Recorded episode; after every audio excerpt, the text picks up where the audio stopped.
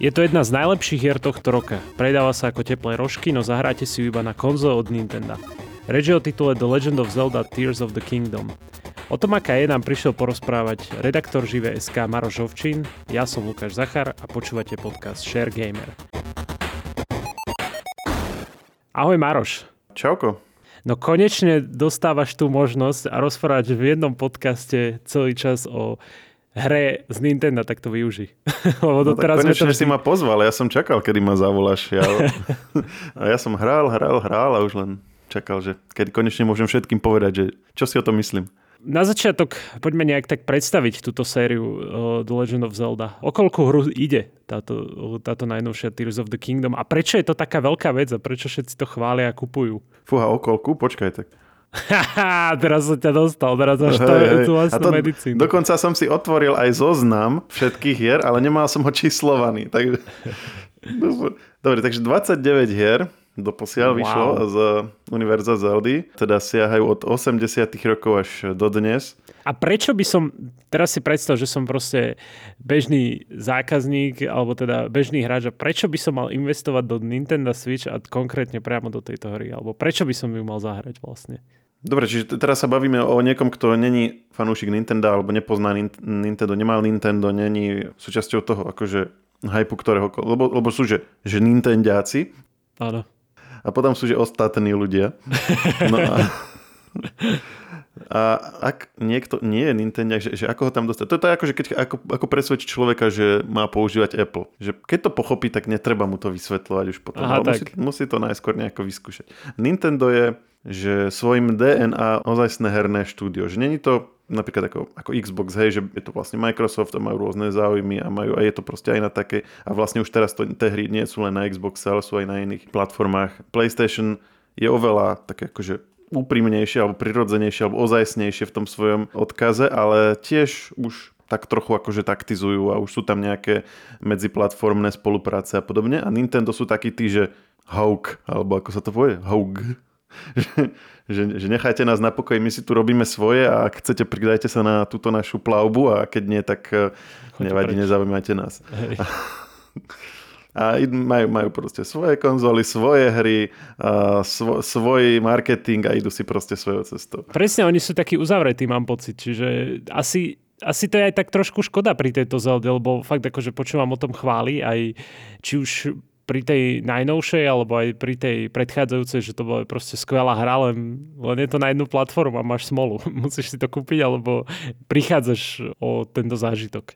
No a je niekoľko hier, ktoré sú pevne späté s Nintendo, ktoré robia Nintendo. Nintendo je tam Super Mario, sú tam Pokémoni a pár ďalších a teda jedna z tých úplne, že top, alebo čo to je, že, že krem dala krem, či to sa tu nehodí. No proste jedna z tých úplne, že najnintendiackých hier je Zelda a zároveň je to jedna z tých, ktoré najmenej ľudia poznajú mimo toho univerza. Lebo tak eh, Super Mario bol teraz film a je dokonca aj na povedzme iOS nejaký port a máš to kade tade po internete všelijaké tie flashovky s, to, s tým motivom Super Mario, takisto Pokémon, samozrejme bol seriál a filmy a všetko možné, ale Zelda je vyslovene len a vždy bola len na tom Nintendo, že nemal si ani filmy Zelda, nemal si ani uh, nejakú, nejakú spoluprácu s nejakou inou platformou alebo niečím. Čiže kto vyrastal na Nintendo alebo pozná Nintendo, tak mu je Zelda verne známa, ale tí ostatní ju takmer vôbec nepoznajú. Hej? Že, čo sa napríklad o Máriovi nedá povedať, ako všetci poznajú Mária.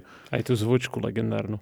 Takže je to taký že, taký, že uzavretý svet, ale keď ho objavíš, tak zistíš, že je vlastne veľmi rozsiahly a veľmi, uh, má veľmi oddaných nasledovníkov. No a teda tie posledné dve časti, The Legend of Zelda Breath of the Wild a The Legend of Zelda Tears of the Kingdom, o ktorom sa bavíme dnes, sú vlastne posledné dva prírastky do tohto univerza alebo do, tohto, do tejto série hernej a zároveň prichádzajú s dosť zásadným odklonom od všetkých tých predošlých hier.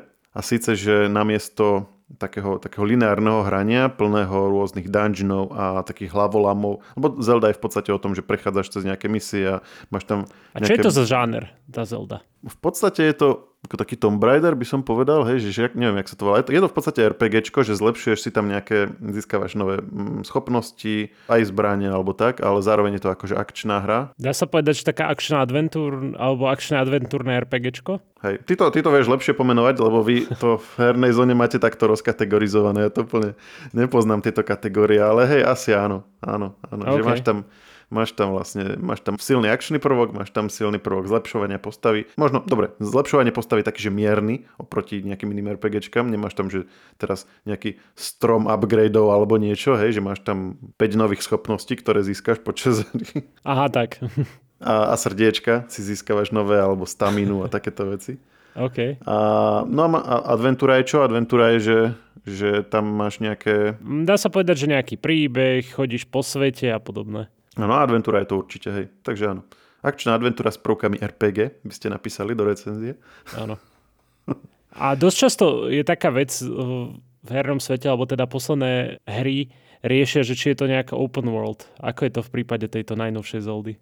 To je práve to, čo som povedal, že tam je ten odklon, lebo uh, v adventúrach často nemávaš open world, pretože chceš tam mať ten nejaký plynulý zážitok uh, herný, hej, že, že vlastne ten, ten scenárista vytvorí nejaký, nejaký príbeh a teraz chceš ho zažívať, alebo chceš, aby ten hráč ho zažíval tak, ako si ho naplánoval. Čiže to sa veľmi nekamaráti s open worldom a preto ani Zeldy nikdy neboli open world, lebo tam ten dôraz na príbeh bol vždy silný. A toto sa teda zmenilo v 2017 s Zeldou Breath of the Wild, kedy prišiel úplne že otvorený svet, kde si na začiatku mal proste nejakú situáciu, do ktorej si sa zobudil a bolo v strede zámok, kde bol hlavný boss a mohol si tam ísť a skúsiť ho zabiť. Samozrejme, hneď by si zomrel. No a proste ty si už sám to nejak tak namixuješ. Hej, máš tam nejaké akože questy a keď tie splníš, dostaneš ďalšie, dostaneš ďalšie, ale to už je len na tebe, že ako to vlastne celé rozohráš tak, aby si buď čím skôr vyhral, alebo bol čo najlepšie pripravený na toho bossa, alebo sa úplne na to vykašľal a robil si postranné e, misie a zabil tým proste desiatky, desiatky hodín a proste si len užíval celý ten svet, ktorý tam máš. Že, že to vyslovene, že ten otvorený svet v tom najotvorenejšom zmysle slova, ešte viac ako možno nejaké GTAčka a podobne, kde máš proste nejaké časti mapy uzamknuté a postupne si ich vlastne odomykáš. Mm-hmm. Tak túto, keď nerátam vlastne tú prvotnú planinu, na začiatku si na takom mieste, kde sa musíš naučiť hernú mechaniku a tak, ale ako náhle sa odtiaľ dostaneš, tak vlastne celá mapa tie k dispozícii. A to sa, keď sa bavíme o Tears of the Kingdom, tak ono to pokračuje v tomto trende, hej? Tohto Breath of the Wild. No a Tears of the Kingdom, ktorá vyšla vlastne 6 rokov po tej predošlej, tak je to, možno niekto by to nazval, že data disk alebo DLCčko, lebo je to presne tá istá grafika, presne... Ten istý svet. Ten istý svet, len mm. je to dosť zásadne vylepšené a Nintendo sa to teda rozhodlo predávať ako vlastne novú, samostatnú novú hru. Ten otvorený svet je tam vlastne rovnako poňatý, len je tam pozlepšované a popridávané to, čo sa osvedčilo v tom predošlom. Čiže akože je to veľmi dobré pokračovanie v tom, že, že presne identifikovali, že čo sa páčilo tak strašne hráčom na tej 2017. Pre mnohých dodnes je to jedna z najlepších hier vôbec. Hej? Mm-hmm. A, a presne to ešte viac umocnili. Hej? Že máš okay. rád čokoládovú tortu, tak teraz ti dali ešte dvakrát takú veľkú čokoládovú tortu a ešte viac čokolády. Tam. Double čokoládovú tortu. No.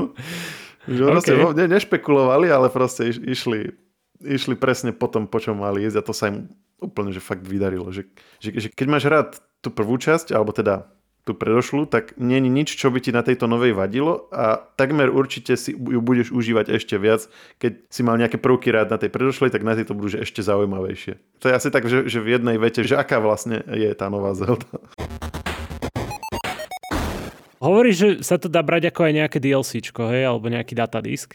Akože za mňa, hej, lebo... Tým pádom sa hrateľnosť oproti predchádzajúcemu dielu nejak zmenila, alebo cítiš tam nejaký rozdiel? Takto, že hrateľnosť zostala rovnaká a zároveň bola zásadne vylepšená. Čo to znamená? Znamená to, že všetko to, čo bolo predtým tam je také isté, že dokonca, že ovládaš to rovnako. Hej, máš tam aj takéto menu na obrazok, hej, kde máš srdiečka, kde máš život, kde máš mapu a takéto vlastne rozostalo v podstate rovnaké. Interfejs sa dá povedať. Interfejs, hej, presne, interfejs je rovnaký, spôsob ovládania je rovnaký, čiže nič si nemusíš nové, na nič nové zvykať, nič sa nové učiť, mm-hmm. ale popribúdali tam veci, dosť zásadné, a tým už sa dostávame teraz asi, asi k tej recenzii, že, že, čo, že čo vlastne nové pribudlo a aké to je.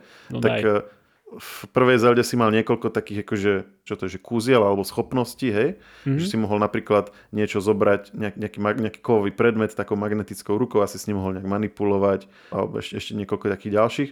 No a tuto máš opäť, ale máš ich trošku iné a zároveň pridávajú nejakú novú hernú mechaniku. Čiže máš tam takú funkciu, že fuse. Ona má také dve roviny, že vieš spájať zbrane, čiže vieš si vytvárať vlastne nové typy zbraní z predmetov, ktoré máš okolo seba. A to je úplne že šialená vec, lebo uh, oni nespravili to, čo by si možno že čakal, že bude niekoľko takých logických kombinácií a tam to bude končiť, hej, že dajme tomu, hej, že, že ja neviem, dáš si meč na palicu a niečo z toho kopia alebo niečo, to by bolo také akože pochopiteľné a dá sa aj to tam robiť.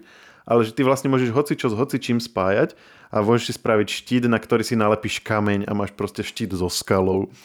Alebo si na, na meč si nalepíš konár a máš proste meč, ktorý proste vlastne je predlžený o ten konár a vlastne tým konárom potom búchaš do nepriateľov. Alebo si dáš, že a čo, čo, toto je nič, ale dáš si, že plameňomet na palicu a mlátiš niekoho a potom okolo lietajú oheň a všetko horí okolo teba. a že oni to nechali úplne otvorené, že, že vybláznite sa a niekedy urobíte blbosti a niekedy urobíte naozaj zaujímavé kombinácie. A okay. nechali to už potom na hráčov. Tým pádom ty si takto môžeš hľadať aj na internete, že aká je najlepšia kombinácia tohto a tohto, alebo že najlepšia zbraňová ako by som fúzia, alebo ako to oni tam nazývajú. Mm, no áno, a, mm, ale akože, keď si to nájdeš na internete, potom musíš hľadať tie, e, tie veci, ktoré chceš spojiť. Hej, a ty máš ano. proste gigantickú mapu, ono to môže byť proste na opačnom konci niekde. Ale čo v praxi je na tom zaujímavé, že ty vieš veci, ktoré náhodne sa ti ocitli v inventári, miesto toho, aby si ich len niekde vyhodil neskôr alebo predal za nejakých, máš tam ne, taký ten uh, obchodovací systém, že vieš predávať potom za pár drobných niekde v tých takých tých dedinkách veci a potom si za to kúpovať iné a tak, tak ty to vieš zužitkovať priamo v boji. Ne, nevieš si pripájať veci len na štít a na, na meč, ale napríklad aj na šípy. Čiže ty vieš spraviť vec, že zobral si nejakému, nejakej oblúde pazúre, keď zomrela a teraz príde, ide na teba ďalšia obluda, tak ty si pripevníš ten pazúr na svoj šíp a strelíš, strelíš to do nej a ono ti to o nejaký počet bodov zvýši vlastne Áno. damage toho, toho šípu potom. Super. Že ty vieš takto priamo vlastne zužitkovať všetky tie veci. Alebo, alebo je tam také ovocie, ktoré vlastne vybuchuje alebo niečo také a ty si to pripevníš na šíp a odrazu máš ohnivé šípy. Alebo, alebo baterku si pripevníš na šíp a zelektrizuje to ten terč. Že ono to nie je len pre efekt, ale má to potom aj rôzne účinky, ktoré vlastne súvisia s tým, čo tam pripevníš na to. Je, že dajme tomu na, na elektrickú obludu streliš to elektrické, tak ju akože trošku oslabíš, alebo napríklad do zvieraťa, keď streliš ten ohňový šíp, tak uh, vlastne ti to upečie to meso a takéto, že, že oni vlastne domysleli aj tie dôsledky, že čo sa stane, keď to takto skombinuješ. Áno. No a teda to sú tie zbranie, to je, ten, to je to spájanie, vlastne kombinovanie predmetov do zbraní.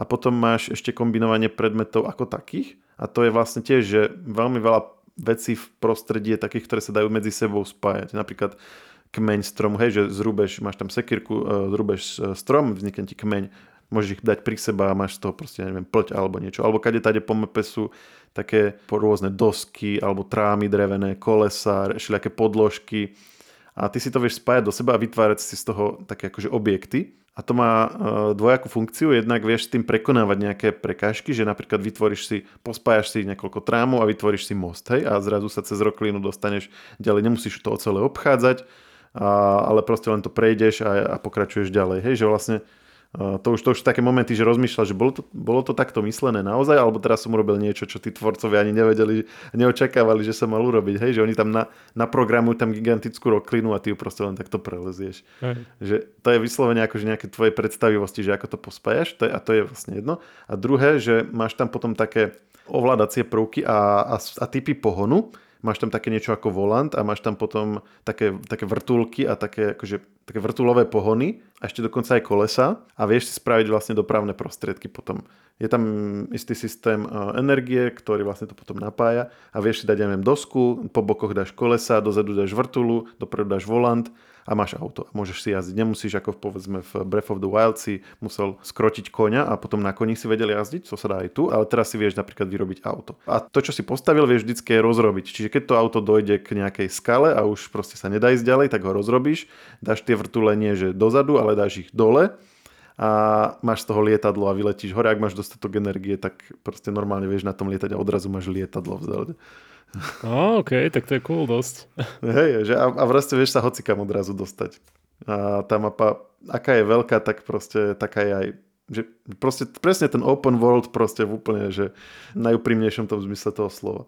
Tak toľko k hrateľnosti. Teraz nám povedz o niečo k príbehu, že ako sa to zlepšilo alebo zmenilo. Tam je zaujímavé, že ty pokračuješ alebo nadvezuješ na tie udalosti v predošlej Zelde. Čiže väčšinou vo, väč- vo väčšine Zeldy je to tak, že, že v každej Zelde je Zelda, ale to nie je vždy tá istá Zelda. Hej? Je to vždy nejaká, nejaký potomok alebo predok tej Zeldy z predošlého príbehu. Hej? Že inými slovami, že proste kedysi vzniklo to, ono sa to celé odohralo v tom Hyrulskom kráľovstve, bola nejaká Zelda, tej sa niečo stalo, hej, potom bola ďalšia Zelda, potom bola ďalšia Zelda a vždy v nejakej fáze toho, de, toho, tej histórie toho kráľovstva si ty a je tam nejaká z tých Zeld. A takisto aj Link. Link je hlavná postava, Zelda je tá kráľovná, tá princezna, ktorú zachraňuješ a Link je ten vojak, alebo teda ten, hej, v podstate ten, ten nejaký, nejaký hrdina, ktorý, ten rytier, ktorý má tam niečo urobiť. A to je vždycky nejaký link, nie je to ten istý link, ale je to či už priamo akože rod, v rodovej línii, alebo proste len nejak akože pomyselne na to nadvezuje. Bratranec tretieho kolena. No aj teraz je nejaká Zelda a nejaký link, ale tentokrát sú to tí istí, ktorí v tom predošlom Breath of the Wild, čo tiež akože naznačuje, že má to taký DLCčkový motív, že, že nevytvorili vlastne nový ako keby bod v tom timeline, ale vlastne pokračujú v s tými istými postavami z predošlej časti. Čiže v predošlej časti bol tam ten Calamity Ganon, ten hlavný boss, ktorého si, ktorý vlastne tých niekoľko sto rokov, či koľko to tam, to tam vlastne celé vyničil v tom kráľovstve a Zelda vlastne bola uväznená a vlastne držala ho na úzde a Link tam spal, hej, to, to je vlastne ten úvod tej, toho Breath of the Wild. Link sa zobudil a musel to proste, musel pozháňať nejakých pomocníkov, aby ho na konci porazili a to kráľovstvo vlastne oslobodili. Čiže teraz si nejaký čas po udalostiach z Breath of the Wild, čo je zaujímavé, lebo máš tam vlastne tú istú mapu, to isté Hyrulské kráľovstvo a máš tam tie isté lokality, ale vlastne inak vyzerajú, že predtým tam niečo bolo rozbité, spustošené, teraz už je to obnovené, krásne. Asi nejaká iná časť mapy bola vtedy neobývaná, teraz je obývaná. Že pre niekoho, kto hral tu 2017 tú hru, tak to bude skvelé v tom, že ona už vtedy bola veľmi veľká a ty keď si ju hral, tak si sa veľmi akože zoznámil s tým prostredím a teraz to není, že, že, že cudzie prostredie, ale znova to známe prostredie ale zároveň sa po tý, počas tých rokov niekde posunulo. Čiže vlastne v tom istom prostredí objavuješ teraz, že aha, že tuto je to už teraz inak, teraz sem prišli títo, teda títo už sú starí, tí už odišli preč a tak. Čiže tá mapa ako keby sa zlepšuje, alebo tak. Dobre tomu chápem? Mm, že je to stará známa mapa, ale vyvinulo sa to prostredie, že aha. vieš to, vieš to, keď si to hral predtým, tak, tak vieš sa do toho vrátiť a zároveň máš takú nostalgiu, ale zároveň kombinovanú s objavovaním, že veľa vecí poznáš, ale zároveň veľa vecí si že nenudíš sa, že pozeráš si, že aha, toto sa zmenilo takto, toto takto, že ťa to baví a máš tam ten pocit toho zadosť učinenia, že si pamätáš to prostredie z tej predošlej hry a tým pádom vidíš tam vlastne, kam sa to posunulo teraz. No ale aby sme akože to uviedli na správnu mieru, to sa veľa ľudí pýta, hej, že OK, tak, lebo Zeldy sú vždy v tom Hyrulskom kráľovstve a ako potom riešiš open world, že máš, máš proste tú istú mapu, hej, že v dvoch hrách, že áno aj nie, akože je to tá istá mapa, akurát ako som povedal, sú tam pomenené veci, ale má vlastne dve nové úrovne. Totiž to na začiatku v tom príbehu sa stane taká vec, že v tom príbehu vlastne Tears of the Kingdom, že Zelda a Link skúmajú niečo v, v podzemných vlastne chodbách hradu a niečo tam nájdu a udeje sa proste nejaká katastrofa alebo niečo, to čo vidíš v traileri, tam nebudeme to prezradzať, ale proste v dôsledku toho, čo sa udeje, tak sa sprístupnia vlastne také lietajúce ostrovy. Aha niečo ako v Avatarovi v jednotke, že tam boli také tie lietajúce ostrovy, kde žili tie draky. Tak tuto tiež sú vlastne také lietajúce ostrovy, o ktorých sa predtým nevedelo.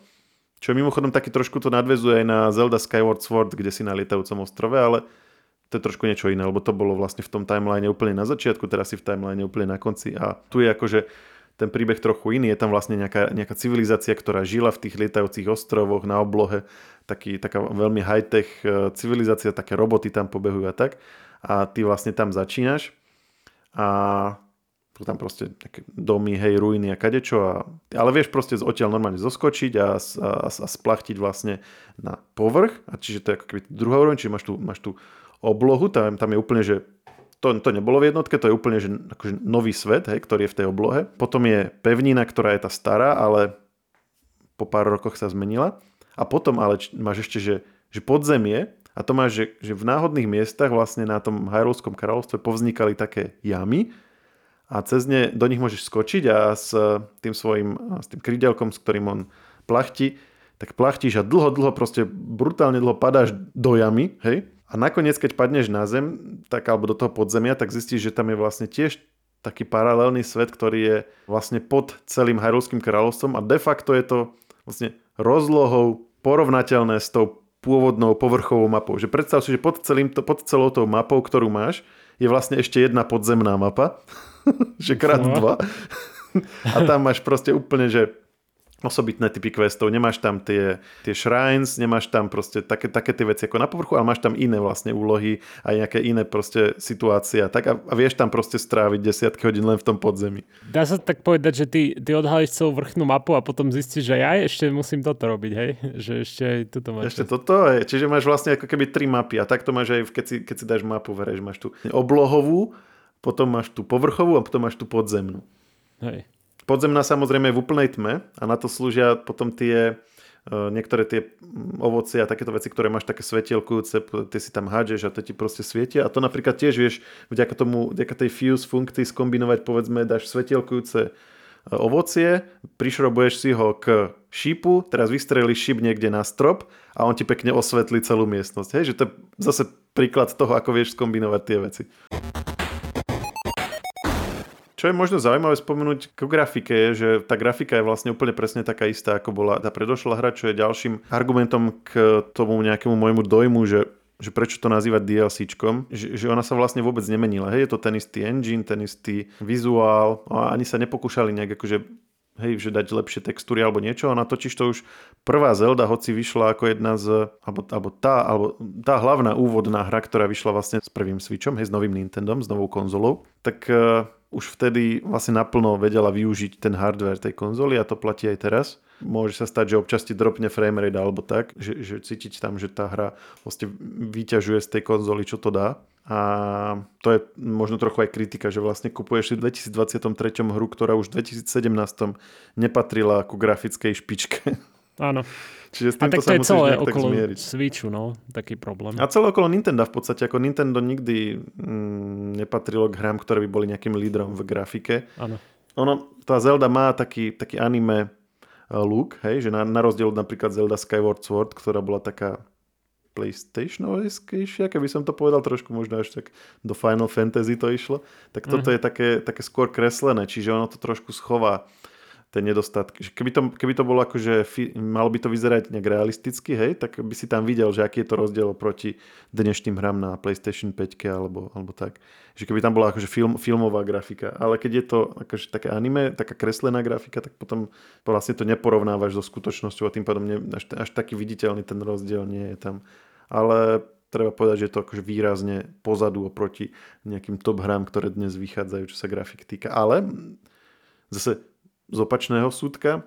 Zober si, že máš takéto veľkú mapu, ako som teraz opísal a ty vieš vlastne, dajme tomu ísť na ten ostrov na oblohe, teraz zoskočiť odtiaľ, preplachtiť celú oblohu až vlastne na povrch a dajme tomu, že je tam tá jama do podzemia, tak ešte padať dole do podzemia, do podzemnej mapy. Čiže si prešiel vlastne cez tri veľké, veľké svety a ani raz ti to nezačne, nestopne a nezačne ti to načítavať. Hej. Že ty máš celú túto veľkú mapu bez, úplne bez, bez vlastne loadovania. A to je, to je celkom výhoda, lebo často tie loadingy bývajú aj dosť, akože minimálne pri starších hardveroch, čo by som povedal, že Switch je, tak o, sú také akože dosť dlhé. A toto sú, není sú, že krátke, ale že žiadne. A, to, a toto akože, aby som, to akože podčiarkol, lebo toto naozaj, na veľa hrách, to je akože technicky tak robené, že to máš vlastne rozdelené na nejaké, ten veľký svet na nejaké menšie podsvety a keď medzi nimi prechádzaš, tak sa potom načítajú do, do no. pamäte vlastne tie nové. A tuto nejak je to tak spravené, že to je vlastne plynule. Hej, že ty môžeš prejsť z jedného konca mapy na druhu a ani raz ťa to nestopne a nezačne ti to načítavať. Ja som ešte chcel o, k tej grafike o, si hovoril, že je to také kreslené, čiže môžem očakávať, že by som to mohol hrať aj akože s nejakými ratolestiami, lebo tak ty máš a si mi aj viacejkrát hovoril v Talks, že ste aj hrávali to spolu. Ako, ako je tento nový diel, že či ich to baví alebo tak? Myslím si, že pre deti je akože dostupnejší Skyward Sword, čiže to sú akože dve, dve hry dozadu, ale ten je tiež dostupný aj na Switch. Mm-hmm. Čo sa týka nejakého, jak by som to povedal, že tie postavy sú také detskejšie, tá hudba je taká detskejšia, toto už je trošku také akože pre staršie deti také že dospeláckejšie, alebo je to tak, tak možno trošku vážnejšie, je to ladené, nie je to tak, nie je tak rozprávkovo ladené, Aha. ale to je len taká drobná zmena. Ale povedal by som, že pre dosť, akože od dosť skorého veku to v zásade detský hráč asi pochopí a zároveň nie je tam nič také, čo by nemal vidieť, že není tam krv alebo hej, že nejaké, mm, nejaké obscennosti alebo takéto veci. Toto, toto sa celkové akože v Zeldách nevyskytuje. Mm-hmm. Čiže ak to chcete hrať spolu s deťmi, nemusíte sa bať, že by tam niečo nevhodné uvideli, to vôbec nie. Oproti Disneyovkám ste úplne v pohode. Keď to OK. Samozrejme otázka či pochopia tú hernú mechaniku. Moju pochopili veľmi rýchlo a keď keď si to ešte kombinujú s nejakými gameplaymi na YouTube, ktorých je strašne veľa už teraz, tak eh, budú väčšinou vedieť oveľa viac ako vy o tom, čo sa práve deje. to je zaujímavá vec. Čiže môžu očakávať ľudia, že nebudú si môcť, keď majú deti, tak nebudú to môcť hrať iba oni, hej? Že ako závisí, či to tie deti chytí. Ja mám napríklad dve a jed, jeden akože úplne sa namotal na Zeldu a star, staršiu to akože baví len sledovať, nebaví ju to hrať. Mm-hmm. Takže, takže asi tak, že, že ak ich to chytí, tak e, je možné, že sa k tomu nedostanete tak ľahko. Lebo takto, že ti majú strašne veľkú výhodu proti dospelým, že majú veľmi veľa času a motivácie a keď máš nekonečný čas a motiváciu, tak môže to byť aj sebe ťažšia hra, ale proste oni, oni prídu na to, ako to hrať a, a toto je presne ten typ hry, kde ty proste ťaháš za kratší koniec, lebo toto je hra, ktorá spotrebuje veľmi veľa času. A ty ho proste ako dospelý častokrát toľko nemáš. Hej? Takže nebu- proste skôr či neskôr prestaneš stíhať svojim deťom. Áno. Čítal som recenziu, kde, kde chlapík hovoril, ja som teda ešte nedohr- nedohral som to až do konca toho príbehu, ale ten recenzent spomínal, že mu to trvalo asi 80 hodín, s tým, že, že sa dostal do toho ako do toho príbehového konca, hej, ale to nemal ešte ani polku mapy, napríklad tej podzemnej preskúmanú, nemal ešte ani len začatú väčšinu tých sidequestov robených, že tu sa bavíme o že stovkách hodín hrania. Keď sa niekomu zdal Breath of the Wild, že, že dlhá hra, alebo že veľký svet, tak toto si daj, že krát dva alebo krát tri, že toto je ako, že my sme teraz v podstate mesiac alebo dva po vydaní, ale ešte len uvidíme, že koľko dlho strávia ľudia hraním tejto hry. Že dnes to podľa mňa ešte len začíname tušiť, že aká, aká proste časovo obšírna, rozsiahla tá hra je. Áno. Keby si mal dať hodnotenie od 1 do 10, tak koľko by si dal tejto najnovšej Zelde? A prečo? Wow, ale ja, ja hry vôbec nehodnotím. To bude, že prvá hra, ktorú som takto no, hodnotil. Tak... Ja väčšinou hodnotím filmy. Vieš čo, asi by som dal 10. Ako 10 z 10 by som, obávam sa, že dal, lebo... Obávaš sa? ako ja som vždycky opatrný s takýmito hodnoteniami, aby som si ich šetril na niečo také historické, ale v tomto prípade akože objektívne, že no dobre, mohol by som stiahnuť body za grafiku, ale to, to by bola akože zmysluplná debata, že či to je na mieste, lebo ako Nintendo nikdy nemalo túto ambíciu, čiže ty vlastne, keď im stiahneš body za grafiku, tak im vlastne prisudzuješ nejakú ambíciu, ktorú oni, oni sami si na začiatku neurčili. Čiže tam je otázka, že či to je ako keby, ako keby férové. Mm-hmm. Ale čo sa týka uh, hrateľnosti, príbehu, že nie je nič také, čo by som povedal, že, že, že keby tam toto nebolo, tak by to bolo lepšie. Alebo tak, chápeš? Mhm, jasno. Každopádne tešíme sa na, na nové Nintendo, dúfajme, že bude čím skôr. Keď ale teraz vyšla nová Zelda, obávam sa, že to nebude na budúci rok. teda tentokrát sme na Zeldu čakali 6 rokov, medzi tým, medzi tým vyšiel Skyward Sword HD, o, takže, ale tak to bol v podstate taký remake na, do, do vyššej kvality. Takže aspoň 3 roky, keď bude ďalšia Zelda. No. Dobre. Dobre teda, tak e, ďakujem ti veľmi pekne Maroš za, za tvoj čas a nejak, že sme nejak tak ucelili tvoje dojmy e, z najnovšej Zoldy. Ďakujem aj vám, že ste to dopočúvali až doteraz a dúfam, že si aj vy užívate tú najnovšiu Zeldu takisto, ako si ju Maroš užíva. Ja by som možno dodal, že počúvajte Share Talks, kde my dvaja sa bavíme o rôznych veciach a kedykoľvek mám nejaký nový zážitok zo Zeldy, tak ho tam nezabudnem spomenúť. Takže toto je taký jeden blok dojmov, ale že nekončíme. Ten pokračuje v Share Talks, ak teda ho náhodou nepoznáte. A ten nájdete v rovnakom podcastovom uh, feede, ako ste našli aj práve tento podcast. Takže určite nám zanechajte odbera najnovšie časti nielen Share Gamera, ale aj klasického Share či Share Talks nájdete. Skvelé, ďakujem za pozvanie a počujeme sa niekedy na budúce. Čauko.